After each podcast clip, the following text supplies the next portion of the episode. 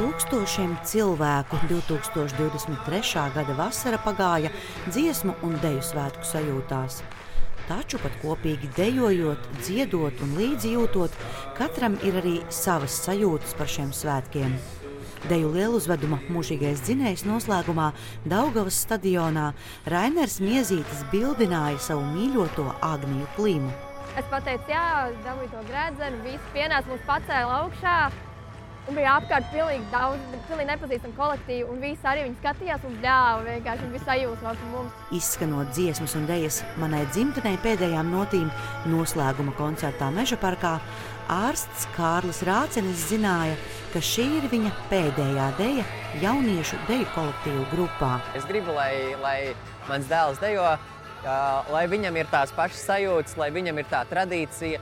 Jo nu, dejošana manī ir iemācījusi ļoti daudz patriotismu. Bet skolotāja Anna Kivliša, cīnoties ar vēzi un valsts nevēlēšanos atmaksāt vajadzīgās zāles, vienkārši cerēja nodzīvot līdz svētkiem. Lai kora ogla rindās dziedātu koru lielkoncertā tīrums un noslēguma koncertā kopā augšu. Tieši arī sākoties Lekts saulītē, kad tās pēdējās dziesmas bija kā asaras bīra. Viņas tā kā, un, tu, un, kā, un es saprotu, ka es nevaru padziedāt, un viņas tā kā bīras vairāk nekā 40 tūkstoši dalībnieku, bet tomēr katram savi dziesmu svētki.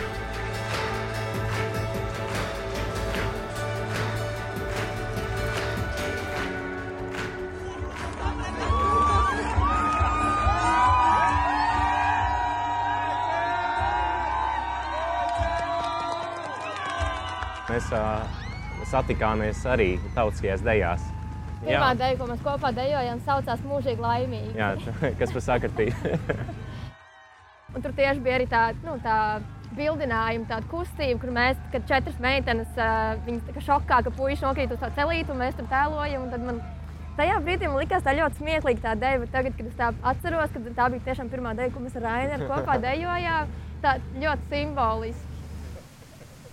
Vispār pirms dziesmu svētkiem viņš man pirmo reizi pajautāja, vai es iešu pie manikīra pirms dziesmu svētkiem. Un tas jau man likās tāds, kāpēc tu man to jautā?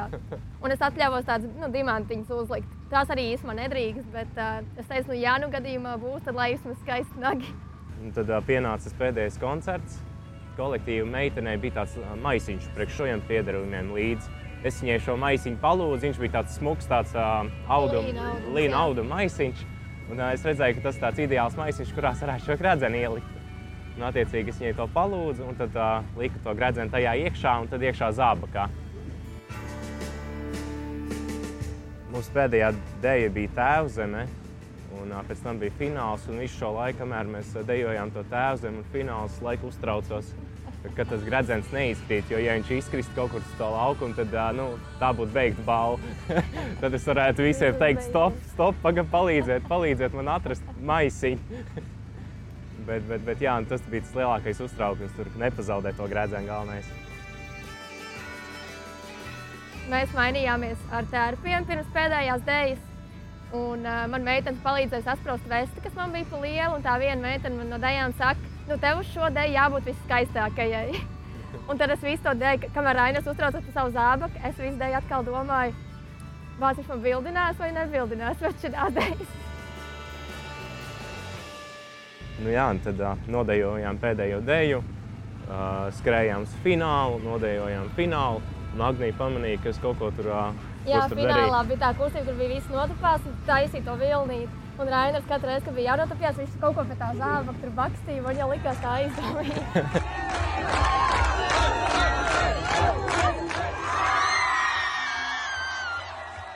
es pateicu, jā, dabūju to grēdzenu, visi pienāca mums pacēla augšā. Un bija apkārt pilnīgi daudz, pilnīgi nepazīstami kolektīvi. Un visi arī viņi skatījās un bļāva. Vienkārši viņi bija sajūsmā par mums. Tas tāds ļoti spilgts palicis atmiņā arī. Jā. Vispārējie aplī raudāja, es vienīgais stāvēju. Un es biju vienkārši ļoti, ļoti priecīga. Bet pēc tam, mēs, kad, mēs nogājām no ostas, kad mēs palikām divi, tad jau es raudāju, un tad Rainers arī bija ļoti priecīgs. Un šis man liekas tāds ļoti labs, tāda, tāds taisns un puķīte. Un tāds, nu, arī manam, maza, manai mazai rociņai ir ļoti tāds simboliski pies, pie, nu, pieskaņots. Ir.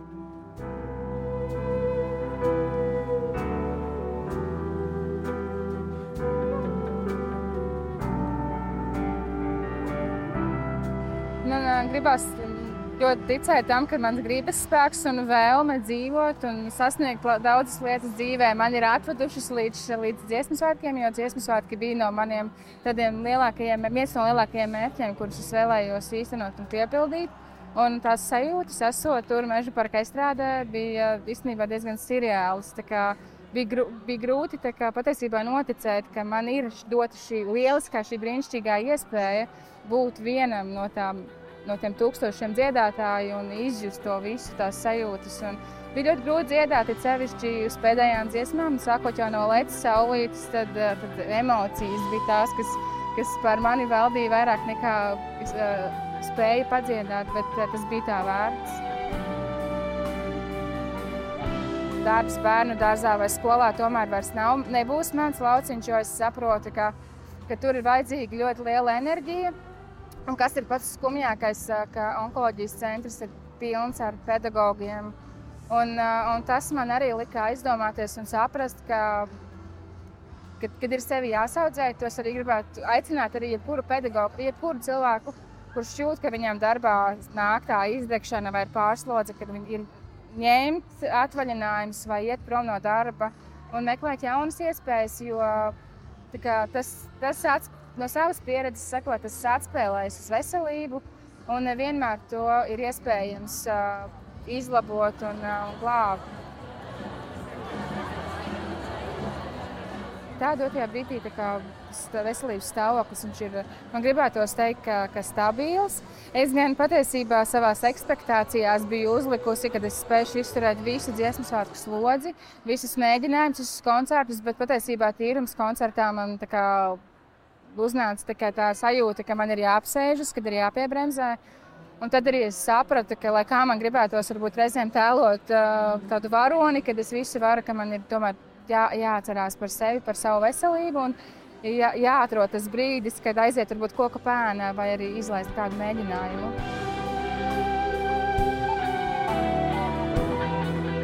No augšas skatoties, ir uh, tāda neticama sajūta, sevišķi tad, kad arī skatītāji iesaistās un laiž savus gaismiņus, vai tad, kad arī skatītāji iesaistās viļņu taisīšanā. Tā ir tāda sajūta, ka mēs, esam, kā, mēs neesam kā, katrs pats par sevi, bet kā, veidojam vienu lielu kodolu.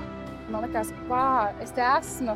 Es esmu izstrādājis, kā man nelikās 19. gada beigās un 20. gada sākumā, ka man būs šī iespēja, ka man pietiks uh, spēka Un, uh, kā, tas viss kā, likās vispār kā miglātīts. Šī man ir tāda, teikt, tāda jauna veida terapija, kurā es kā, smeļos spēkus. Man šķiet, ka pēc šiem koncertiem man arī ir uzlādētas baterijas. Un, kā, gan no diriģentiem, gan no pārējiem koristiem es esmu uzņēmusi tādas pozitīvās enerģijas, kas man palīdzēs sasniegt turpmākos mērķus un sapņus, kurus es ļoti vēlos vēl savā, savā dzīvē īstenot. Tieši arī sakoties uh, Latvijas saulītē, ka tās pēdējās dziesmas bija kā asaras bīra. Viņas tā kā, un, un, tā kā, un es saprotu, ka es nevaru padziedāt, un viņas tā kā bīrst.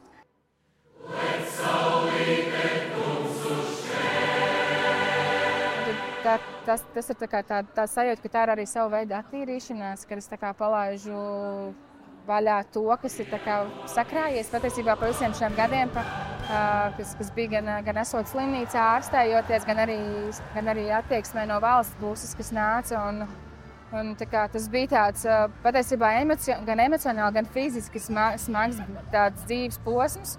Tāpēc man, man šķiet, ka šī man ir tāda tā kā atzimšana tā kā no jauna.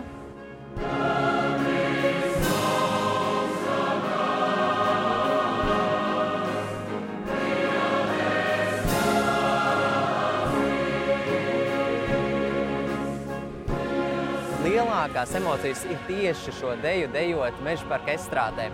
Un vēl tas patīkamais moments ir tajā, ka mums tie rakursi, kā mēs dejojam, nav tikai pret skatītājiem, bet arī pret koristiem. Un es atceros, ka iepriekšējos svētkos man bija jādejo pret koristiem, un es liecos lejā, lai taisītu to kustību un ceļos augšā, nu, tā kā austi augšā, un skaties uz tiem koristiem, kur tev raud pretī. Un tas tāds emocionāls, šausmīgs notikums, un es domāju, ka tas ir viens no augstākajiem punktiem, kas īstenībā nu, savā tādā deju karjerā, hobiju līmenī varētu būt dejot meža parka estrādē tieši to manai dzimtenei.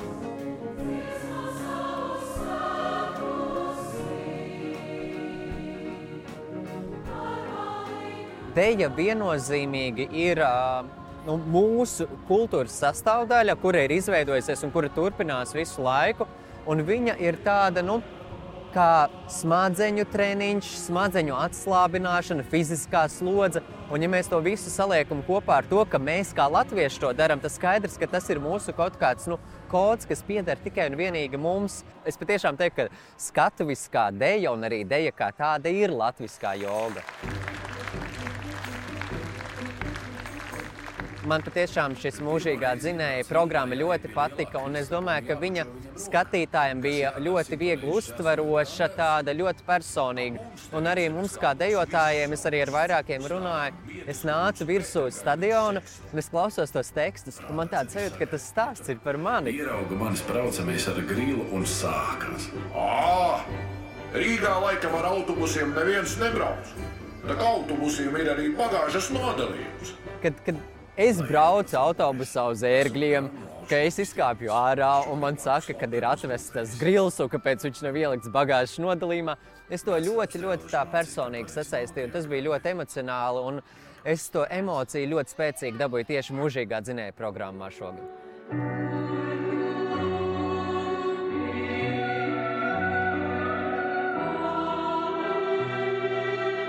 Atškups dejoja A grupas uh, dejas, kas ir, uh, nu, kas būtībā it kā sanāk jauniešu grupa, sarežģītākās dejas. Un, ja man tā jāsaliek kopā, tad uh, tur bija viena no dejām, kas arī ir tādas, ko es, piemēram, redzēju aptuveni desmit gadus atpakaļ, un es domāju, Nu, šo var dejot tikai nu, svētku tādā reizē, atsevišķu kolektīvu, kas bija, kur tu biji balliņi, un, un tā bija deja, kas mums bija jādejo un iegūt to sajūtu, ka tu esi kā tāds tēls, kā rēks starp attiecībām, kur it kā viens ir projām, un otrs eh, gaida. Tātad šo puisi, meita gaida, vai brālis uh, ir projām, un māsa viņu ir pavadījusi. To stāstu var dažādi vērt. Tad, protams, tas bija ļoti tāds, uh, nu, īpašs sajūtas, un īstenībā nu, es pēdējos svētkus dejoju un pēdējo gadu šajā A grupā, un noslēgt ar šo deju, nu, tas ir tāds ļoti, ļoti liels notikums, jo mani gadi arī iet uz priekšu, un es pārēju vidējās paudzes kolektīvos, arī vairs neesmu tik jauns. Bet, uh, tas bija ļoti patīkams tāds punkts uz īņķa, ko var savā karjerā pielikt dejošanā tieši A grupā. Es gribu, lai, lai mans dēls dejo, uh, lai viņam ir tās pašas sajūtas, lai viņam ir tā tradīcija. Jo nu, dejošana manī ir iemācījusi ļoti daudz patriotismu. Un es, uh, sākot studijas, es vienmēr domāju, kas būs tā lieta, kas man ļaus attīstīt to patriotismu sajūtu pret Latviju. Un paldies Dievam, ka tā ir bijusi man tā dejošana. Un tas nav tikai tas, ka mēs velkam tautas tērpus vai dejojam šīs latviskā, latviskās uh, dejas, bet tas ir arī tas, ka tā vide ir tik šausmīgi latviska. Nu, vairāk latviskāks cilvēks kā dejošanā, korī vai folk grupās es nevaru iedomāties.